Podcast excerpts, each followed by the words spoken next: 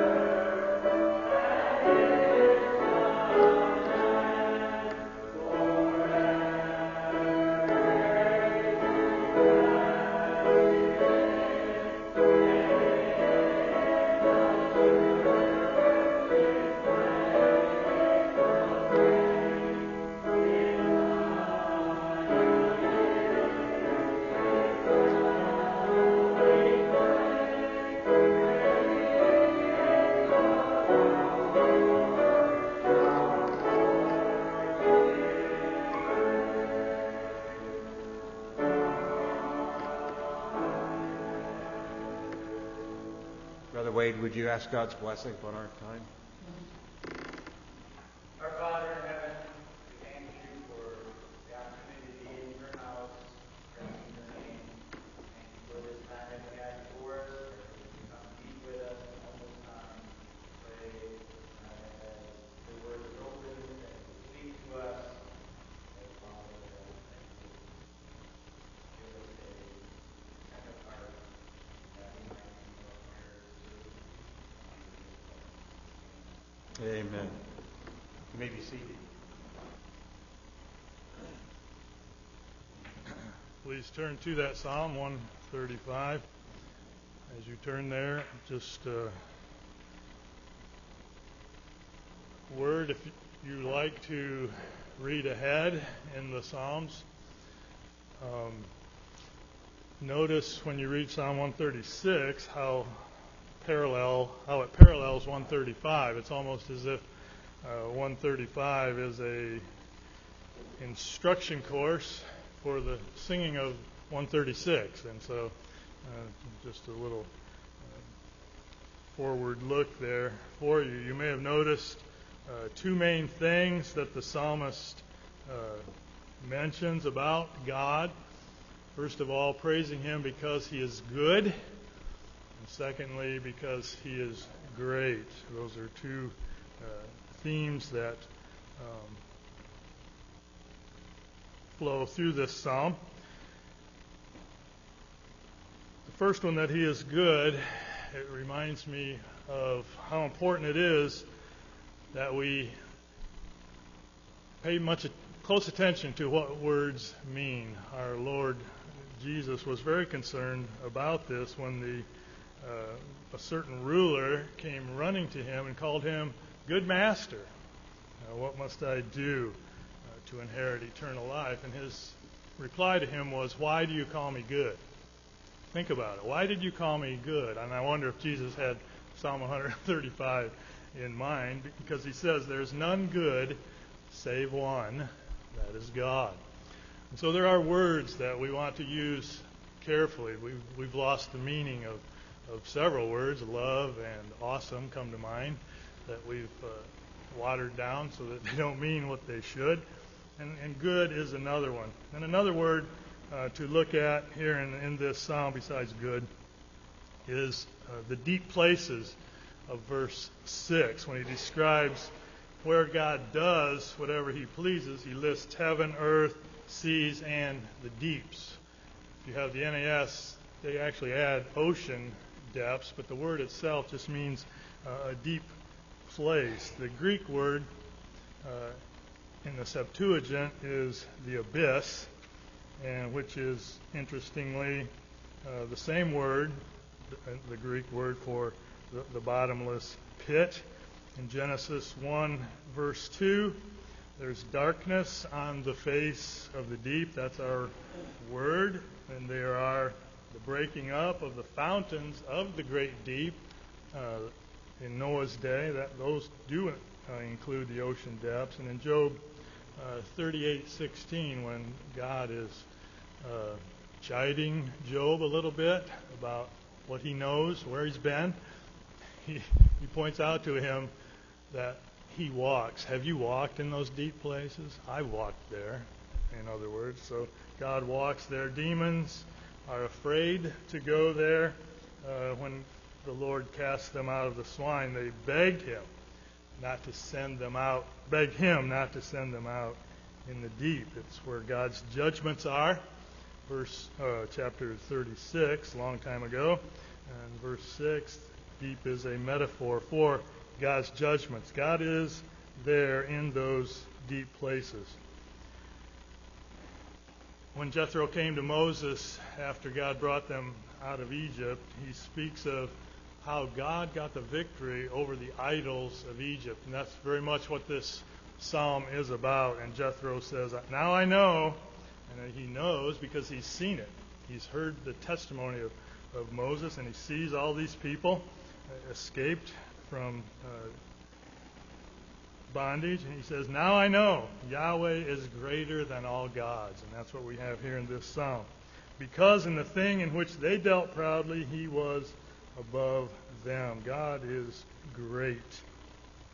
And it's not just in verse 6 that he's present everywhere, not just omnipresent, but he's doing whatever he pleases in all these places. And that's, uh, you know, omni, omnipotent. You know, he's all powerful. But I wish I had a word to put those together because he, he doesn't do them separately. Where he is, he is at work and he's doing uh, whatever he pleases. Idol worshippers ascribe uh, everything. Let's just take weather uh, for an instant uh, to their gods. And sometimes we speak as if nature were apart from God. There really isn't uh, everything's supernatural because it's God made. God sent this snow that we have today out of His treasuries, and so uh, we don't want to sound like those who uh, sophisticated science worshippers who uh, ascribe glory to the God of forces. That's who the Antichrist will ascribe glory to. And so we want to be careful. And like uh, I got to move on. Um, verse 9, there's a pause to address the enemy of God. We've seen this a couple of times. I haven't mentioned it, but we saw it in just recently in Psalm 120, verse 3, and a couple chapters uh, before in 118. This is an interesting aspect that I don't know if you think about it or do it. I haven't. That speaking to the enemy of God verbally in your uh, communications with God. We won't spend any more time there. I want to look at verse 13 where we see God's name and his memorial set in parallel. They, they, I, like the word um, reputation for name because each of us, when our name is mentioned, some people think about your reputation. They think of what you have done, and that, that's uh, what we have here with God. His name is set before us in verse 13 immediately after a description of what he has done, how he uh, smote the firstborn, and how he overthrew nations. And so that is uh, what we associate with his names. And it's um, the psalm begins and ends with exhortations um, to praise, and uh, I like what Plumer says. It is obvious that in the work of praise, duty and pleasure are beautifully united. Did we praise more, we should be happier and more useful. Then again, he says, in this work, praise, we should engage heartily and do all we can to excite others to do the same. And then one other brief comment I want to give, because it is it was a rebuke uh, to me. And he says, and this is a truth, he said, it is a sad fact. And it is true, at least in my life, it is a sad fact and affords proof of a very fearful alienation from God that inspired men call upon us so often to do this work, to which we are criminally indisposed. But he doesn't leave us there with our tongues hanging out. He goes on and says, Yet, with all their imperfections, and I would substitute sins, God's people are dear to him. So, with that, praise Yah. The hallelujah is how this begins. Praise Yahweh's name. Praise him, you servants of Yahweh, you who stand in Yahweh's house. In the courts of our God's house, praise Yah. For Yahweh is good. Sing praises to his name, for that is pleasant. For Yah has chosen Jacob for himself, Israel for his own possession. For I know that Yahweh is great, that our Lord is above all gods. Whatever Yahweh pleased, that he has done, in heaven and in earth, in the seas and in all deeps. He causes the clouds to rise from the ends of the earth. He makes lightnings with the rain. He brings the wind out of his treasuries. He struck the firstborn of Egypt, both of man and animal. He sent signs and wonders into the middle of you, Egypt, on Pharaoh and on all his servants. He struck many nations and killed mighty kings Sihon, king of the Amorites, Og, king of Bashan, and all the kingdoms of Canaan, and gave their land for a heritage, a heritage to Israel, his people. Your name, Yahweh, endures forever. Your renown, Yahweh, throughout all generations. For Yahweh will judge his people and have compassion on his servants. The idols of the nations are silver and gold, the work of men's hands. They have mouths, but they can't speak. They have eyes, but they can't see. They have ears, but they can't hear. Neither is there any breath in their mouths. Those who make them will be like them. Yes, everyone who trusts in them. House of Israel, praise Yahweh. House of Aaron, praise Yahweh. House of Levi, praise Yahweh. You who fear Yahweh, praise Yahweh. Blessed be Yahweh from Zion, who dwells at Jerusalem. Praise Yah.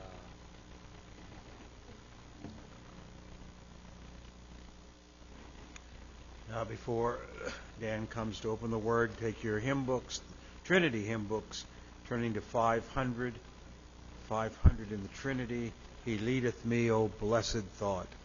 500.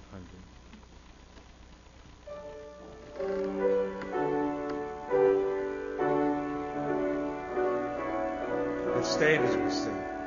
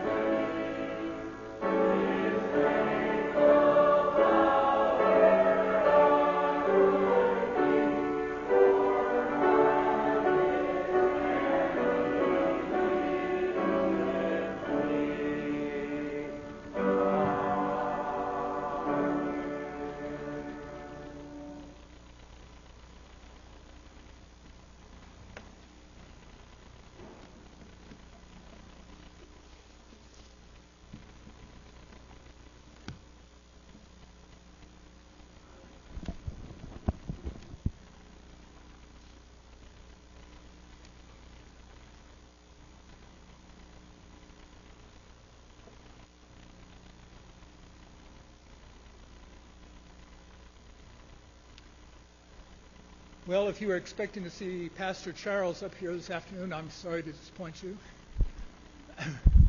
I feel like a, a relief pitcher coming in in the ninth inning here. So um, it's it's funny uh, on how God's providence works in this regard. Um, I had prepared this uh, message a, a while back, in anticipation that should Calvin ever need somebody to stand in quickly, I would be able to do that. And the Lord said, just hold off, wait, wait, wait, wait. And so it's amazing how the beginning of this message ties into what we read this morning out of Matthew chapter 7. So, uh, in God's providence, uh, I'm up here, and uh, we'll we'll go along and see how uh, the Holy Spirit leads us.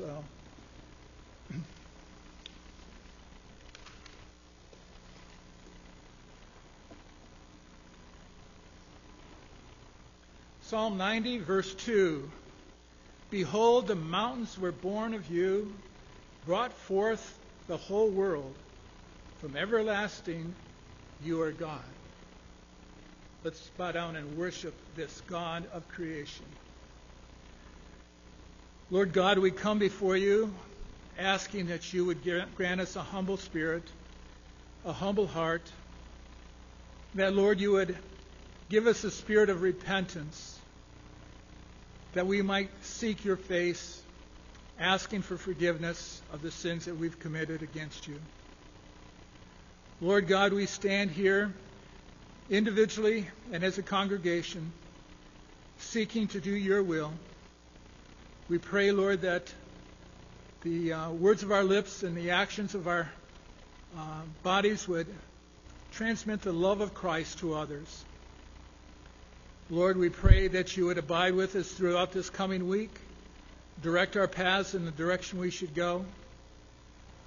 But Lord, we also ask that you send a spirit of revival upon this land, that people would return to the one true God, that, Lord, uh, your kingdom would be expanded through the power of your Spirit.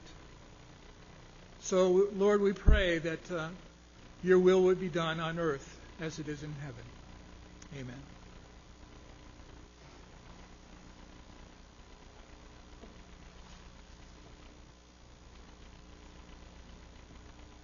A while back, um, Brother Ken Brown uh, gave a, a, message that involved uh, the use of meditation. He talked about meditating upon the Word.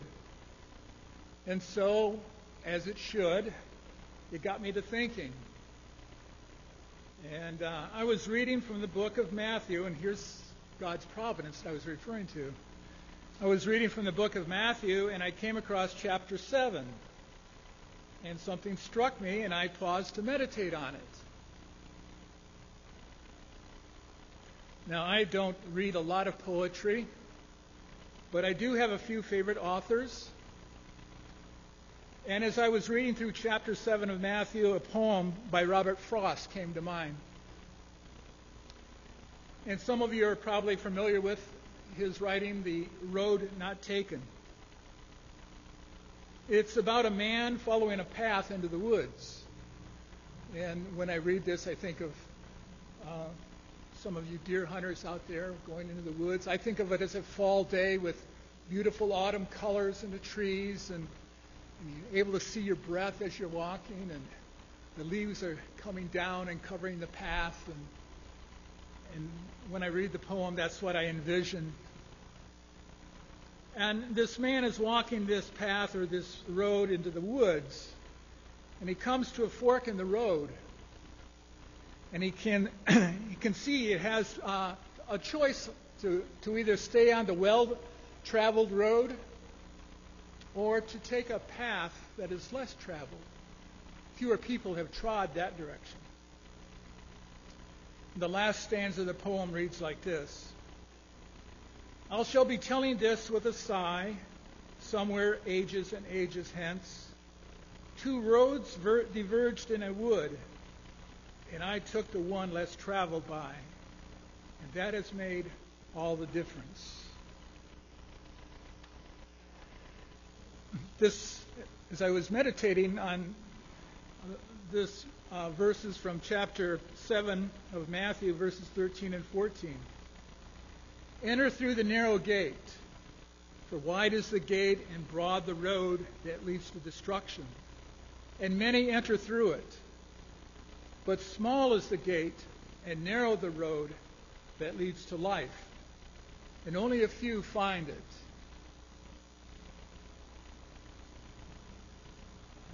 When Jesus calls us to come after him, to follow him, he is comparing Christianity to a path or a road that his followers are to walk down. Jesus personally invites us to travel that road with him. It's a spiritual journey. He's not calling us on a physical walk like Robert Frost's stroller here in the woods. What he's asking for is a deeper relationship than simply a stroll down a dusty dirt road.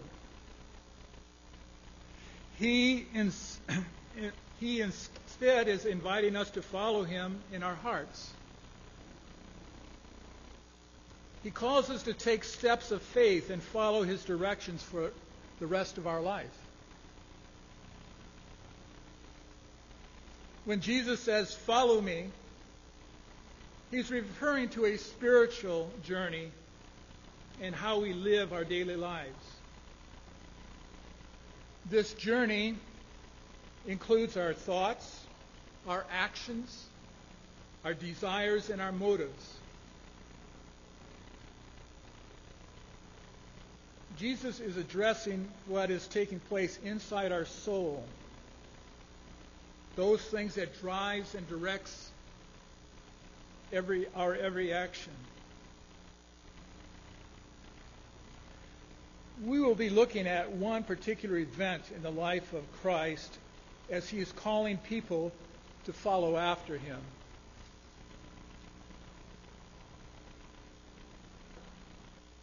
Now, picture, if you will, word has gotten out. Jesus has been healing. He's been preaching. His ministry has spread throughout the region. And it was drawing people to himself. And these people were coming from far and wide just to hear him or to be healed by him. So imagine, if you will, Jesus and his disciples are traveling the countryside, the rolling hills, a slight breeze in the air with the sunshine coming down. And there are huge crowds pressing in around him, trying to hear every word he has to say, and perhaps reaching out in order to touch him for healing. Or some maybe just traveling along looking for a free lunch of fishes and loaves. For the most part, this large crowd gave the impression of being his disciples. They were walking with him and were very attentive to his words. Much like today's modern church services, a large number of people were pouring into an enormous sanctuary and there was somebody out on the sidewalk watching people enter, they would probably assume that they were Christians. But just like today, the reality was that large crowds around Jesus were only curious about him. Largely, they were uncommitted, and most definitely unconverted. Following Jesus had become the latest fad, if you will, or the in thing to do. And Jesus was well aware of this.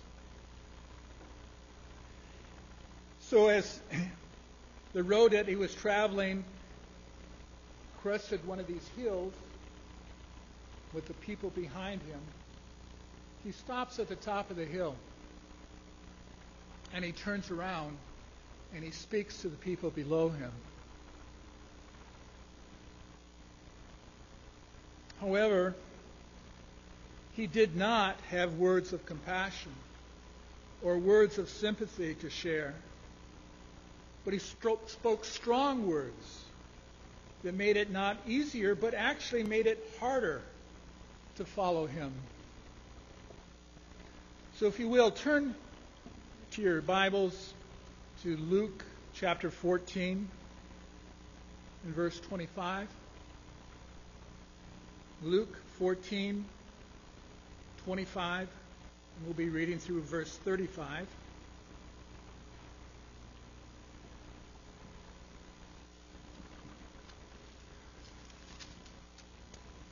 I'm going to have to learn to bring my large print Bible.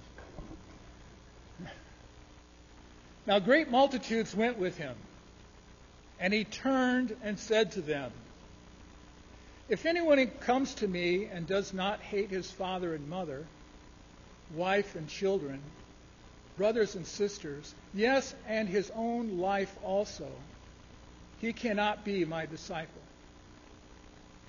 And whoever does not bear his cross and come after me, me cannot be my disciple.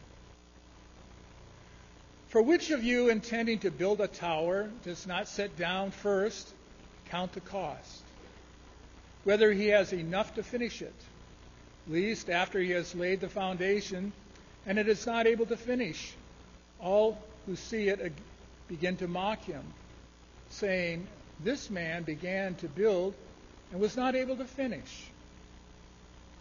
Or, what king going to make war against another king does not sit down first and consider whether he's able to, with 10,000, to meet him who comes against him with 20,000?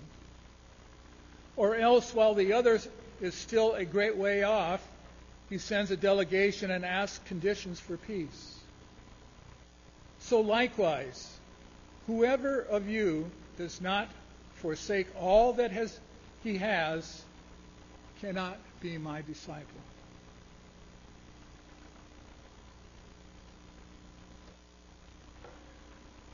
Needless to say, I think these are challenging words. And these words were spoken by Jesus toward the end of his ministry. In a matter of months, he will be crucified in the very city that headquarters the religious establishment of Israel.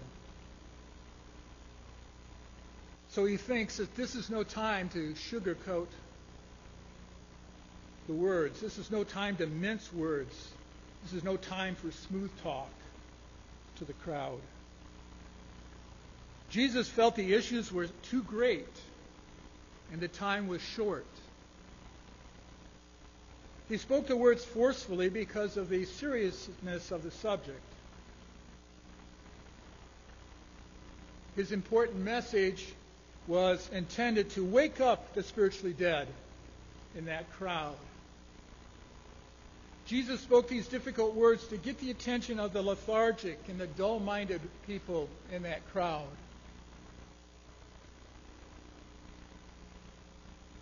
What Jesus said to them, he's also saying to you and I today.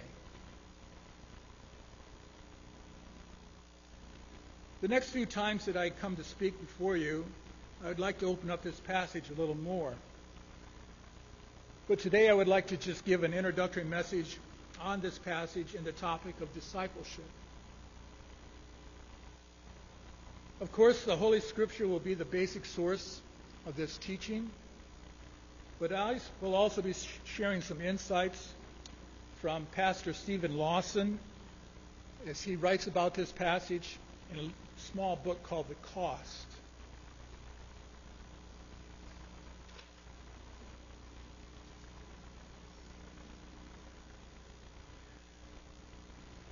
When Jesus calls us to follow him, to follow him down this narrow path, follow him down this road, the journey begins the very moment we come to faith in Jesus.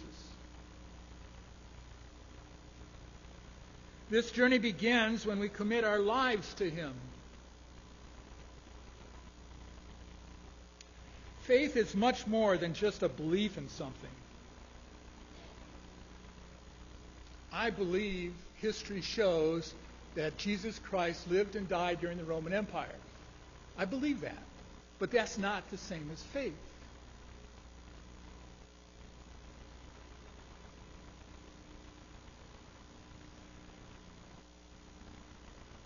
his call to follow him is much more than just giving up a few hours on a Sunday. Profession of faith is easy. Real faith that holds us up in difficult times is another matter altogether. This faith is living your whole life with a Christ centered view that will honor and glorify Him in all the things that we do forever.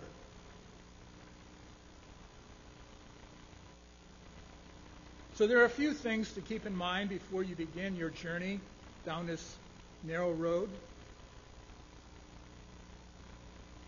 First, there's no amount of good works we could perform that could earn us a place on this path with Jesus. There's no money for us to pay to enter onto this way. It's not a toll road.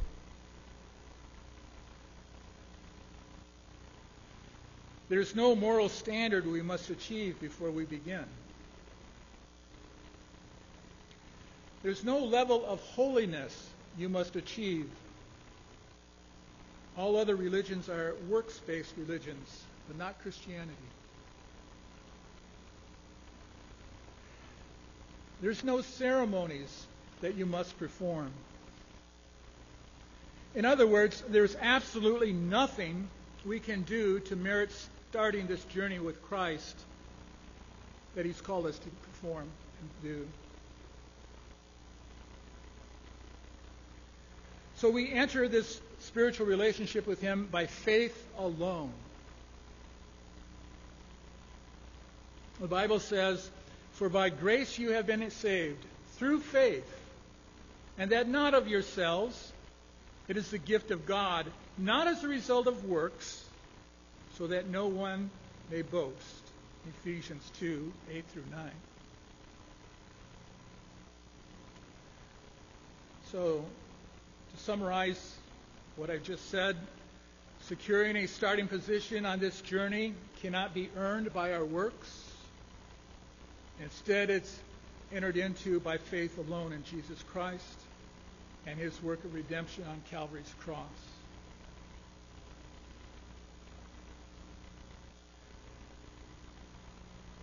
Up to this point, we've been traveling down the broad expressway with the rest of the world.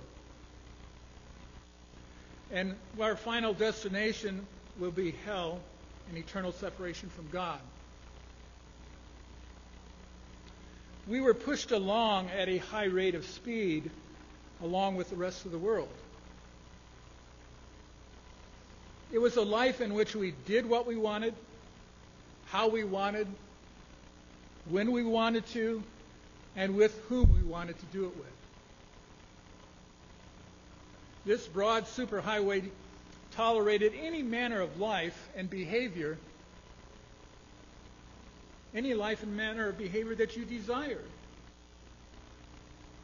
But when Jesus calls us to confession of our sins and, seek, and we seek repentance, He's willing to forgive.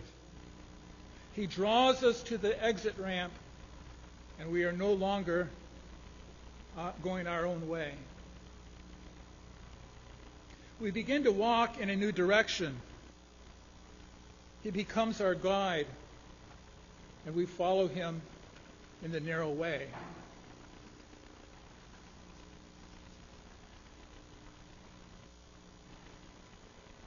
This narrow way reminds me of entering the city of Petra. you may have seen pictures of the city carved into the walls. It was a commercial center in the mountains of Jordan. And um, it's an amazing place. But the main entrance to the city was a narrow gap between the walls of the mountains. And at some points, it was only wide enough for people to walk single file. There wasn't room for anyone to walk alongside you. No one was able to push or pull you through. You had to keep your eyes on the leader ahead of you. Following Jesus is similar. We no longer go our own way. We no longer follow the flow of the crowd we begin to walk in a path that is headed in a new direction.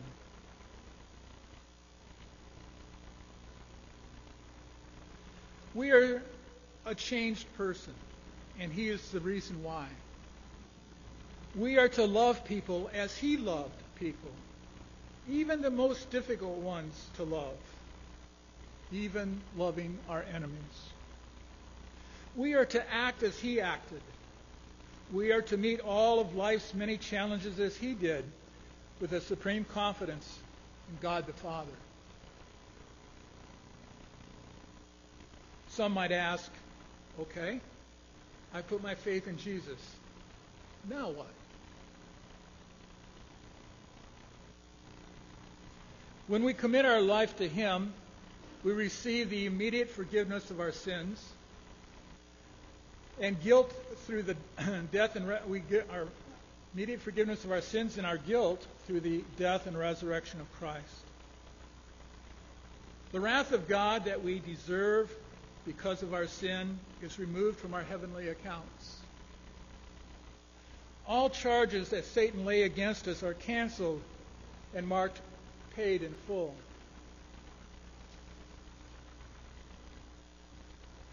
We are then clothed in the perfect righteousness of Christ. This in turn gives us full acceptance with the holy God of heaven. And because he sees us only the righteousness of his perfect Son, Jesus, he has adopted us into his family, and we become a child of God. Christ comes to live in us, never to leave us. Jesus gives us those who believe in him the Holy Spirit, who gives us the strength to walk through this sinful world. John 14, 16, and 17 says, And I will ask the Father, and he will give you another advocate to help you and be with you forever, the Spirit of truth. The world cannot accept him because he neither sees him nor knows him. But you know him, for he lives with you and will be with and will be in you. The Spirit is another helper who will advise and guide us as we travel this narrow path. The Spirit will comfort us when we are discouraged, and it will convict us when we go astray. Jesus also gave us his peace. John 14:27 Peace I leave with you, and peace I give you. I do not give you give to you as the world gives. Do not let your hearts be troubled, and do not be afraid. His peace calms the heart in the midst of life's many difficulties. I can't even imagine facing the chaos surrounding us today without the strength and comfort of Jesus. Jesus gives joy to those who follow him.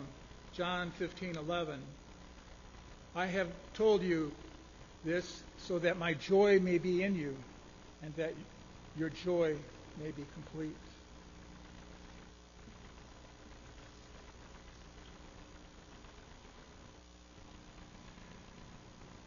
When we're in Christ and we're following with Him down this narrow path to salvation, He enables us to live triumphantly in the face of our many worldly challenges. However, he never said these challenges would be easy. He never said they would be easy to overcome, for we will face major difficulties. But He abides with us just the same. He offers us His fellowship as we walk with Him daily. We have the privilege of communicating with God the Father directly through prayer and the reading of His Word. He provides for all our needs according to his riches and his glory and causes everything to work together for our good if we truly believe and love him.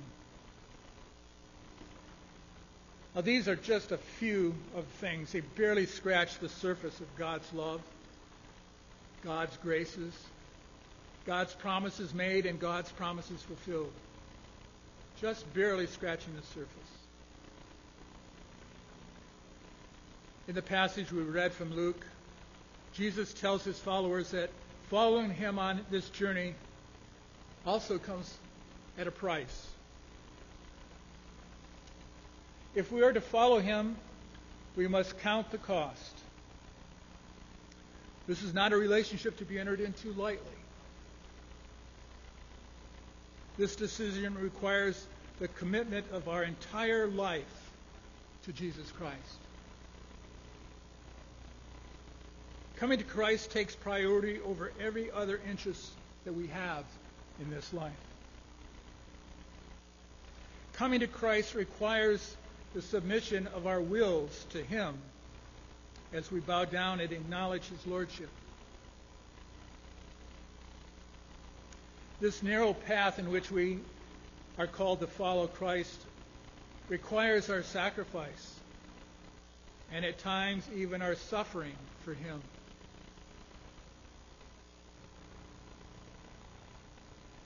And this is a point that Pastor Lawson makes in his book that kind of set me back on my heels. He says, Jesus will not follow us. We are called to follow him. Don't expect him to come into your worldly life and walk alongside of you. He's asking for a complete submission of your life to him, not the other way around.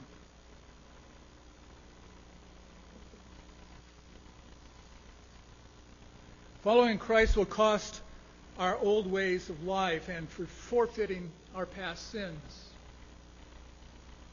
It will cost us life of ease and living for this world. It will cost us old habits and old friends and perhaps even divide our family members. We will have to give up following our own agenda for how we think our lives should be lived.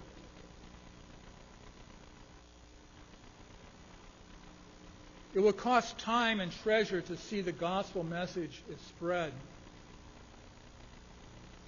It may cost you suffering to be identified with him. This path will lead to great opposition and persecution from the world. It may even cost you your life. But, but in the end, we gain far more than we lose. This journey with Jesus leads us to heaven, where he himself is seated at the right hand of God the Father. Following Jesus in this life ushers us into his immediate presence in the world to come. It leads us to a place where he's being worshiped by all believers down through the centuries who have put their faith in him. This journey will take you to where untold numbers of angels are continuously praising him.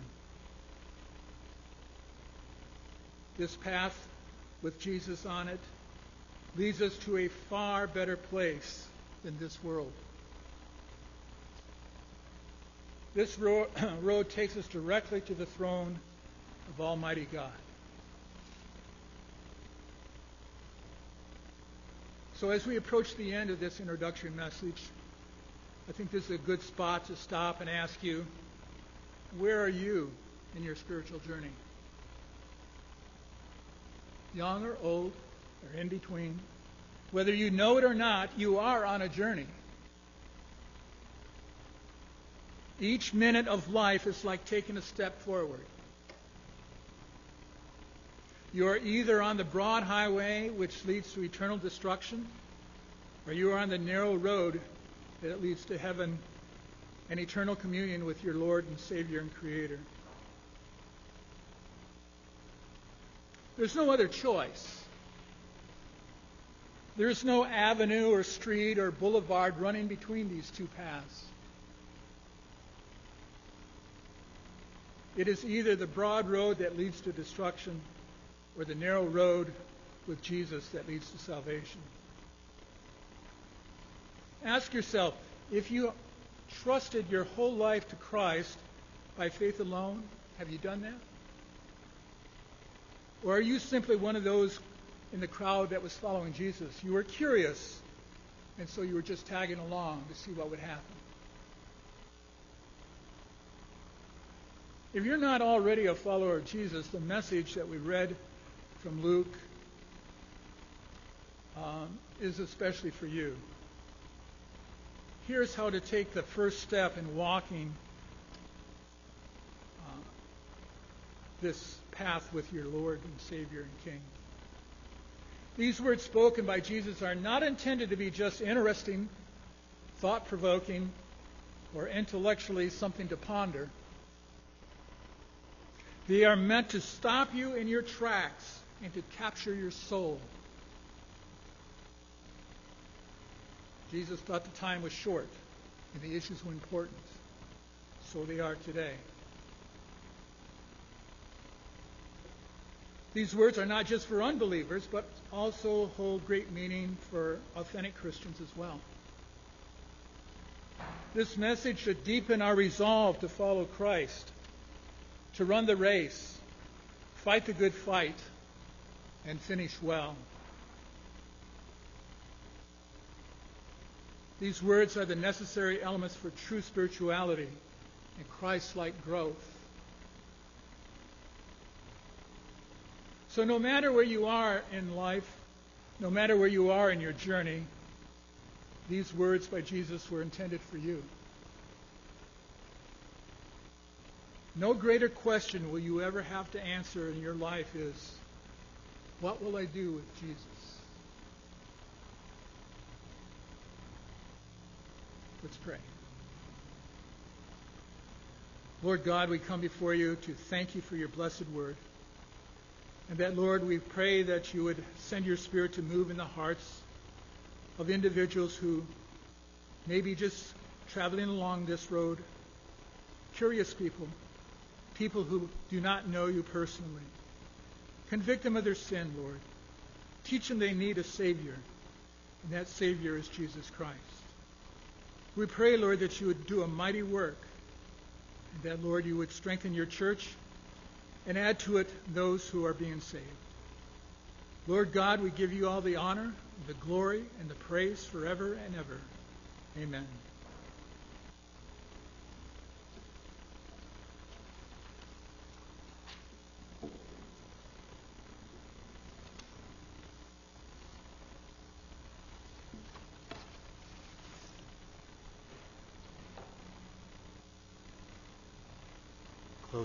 Let's take the Trinity hymn book and turn to 552.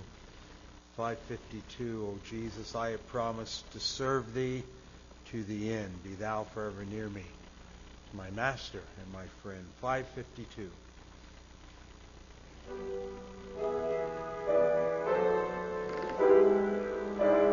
Let's stand as we sing.